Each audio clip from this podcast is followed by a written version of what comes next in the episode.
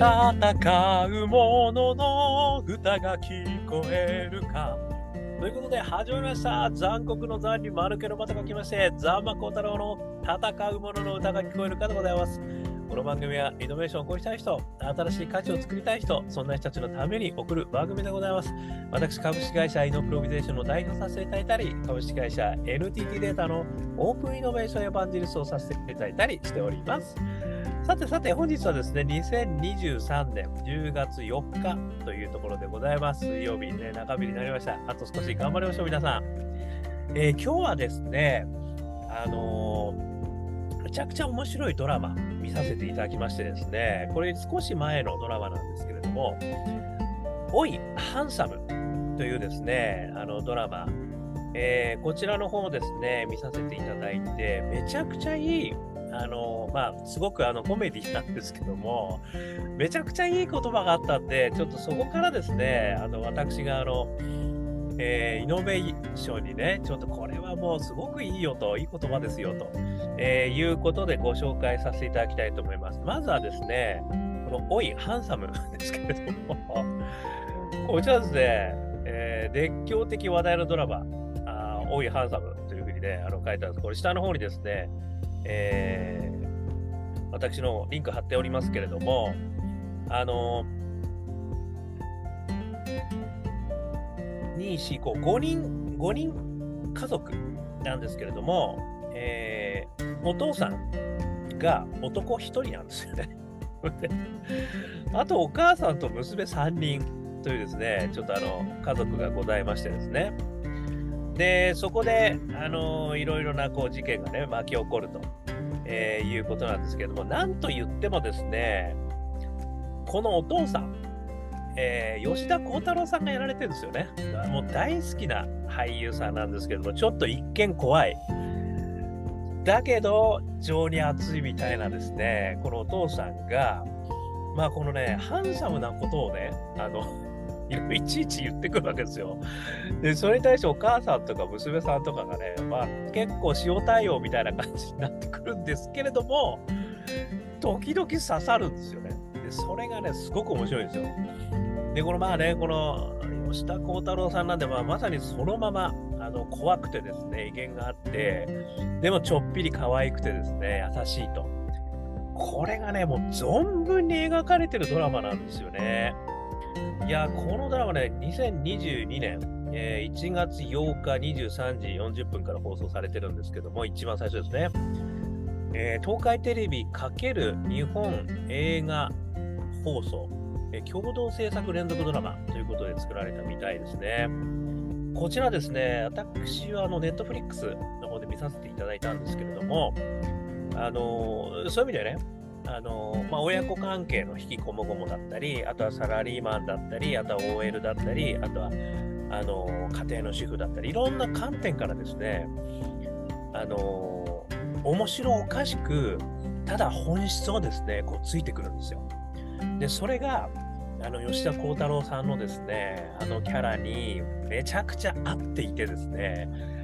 この鋼太郎さんのこうハンサムなね顔から繰り出されるこう言動が最高に面白いというというドラマでございます。もうこれ見ないとね伝わらないで見てください、まずはね。でですね、その中で今回私がですねめちゃくちゃ刺さった言葉があって、これもう本当半分泣いてしまったんですけれども、その言葉を、えー、ご紹介させていただきつつですね、えー、イノベーションについてちょっとフレーバーをあのかけて、私の解釈感想を話してみたいと思います。これあのお父さんの言葉ですね。やり残しを恐れずに前向きに生きろ、前向きに倒れろ、やり残してこその人生だ、娘たちよ、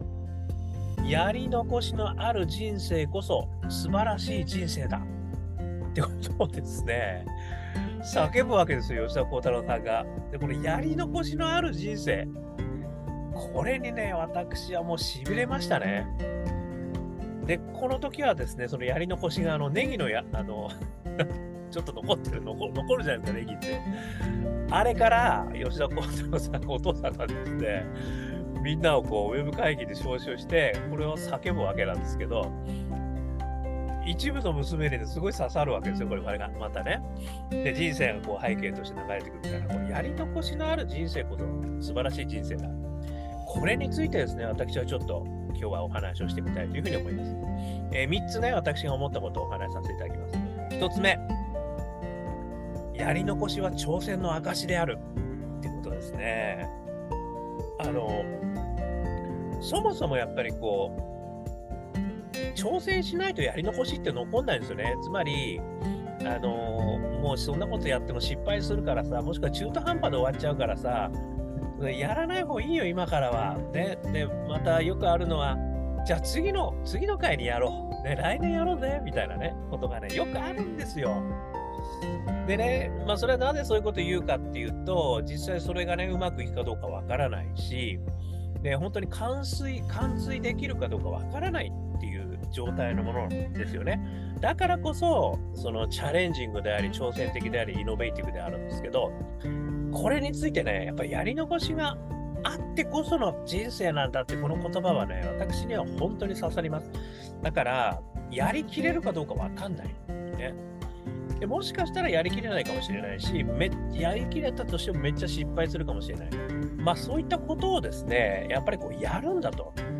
っていう、このまず一つの第一歩ですね。これを促してくれる言葉としては最高だなと思った。これが一つ目です。そして二つ目、やり残し処理を一回やってみる。これがね、私すごく大事なんじゃないかなってちょっと改めて思ったんですけども、やり残、まあ、で、できなかったらどうすんだよっていう言葉がね、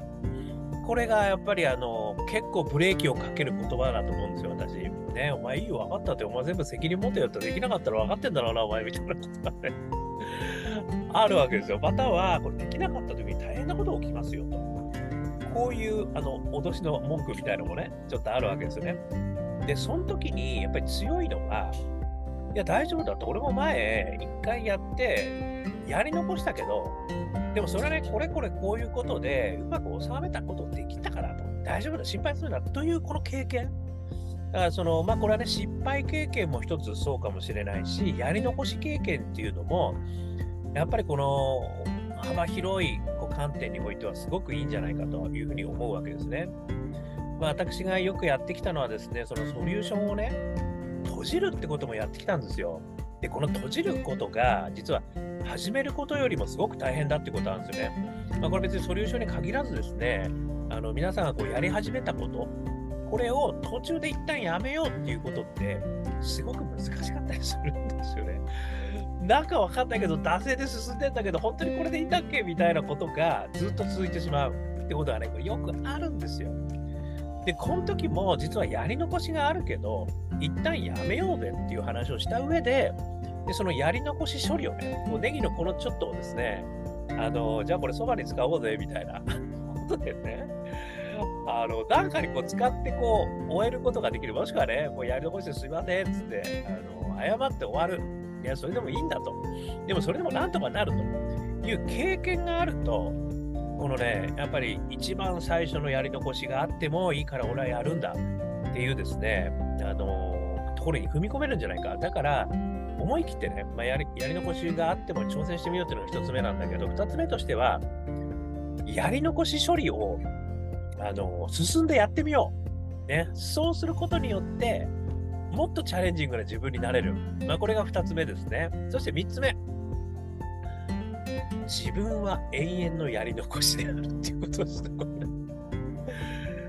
まあこれはね、あのー、要するにですね、自分の人生かけてやりたいと思うことってあるわけですよ。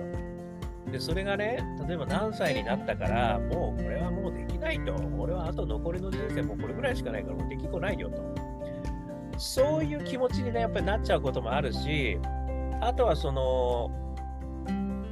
まあ、完璧にできないとね、やっぱりこう自分としてのプライドが許さないもあるし、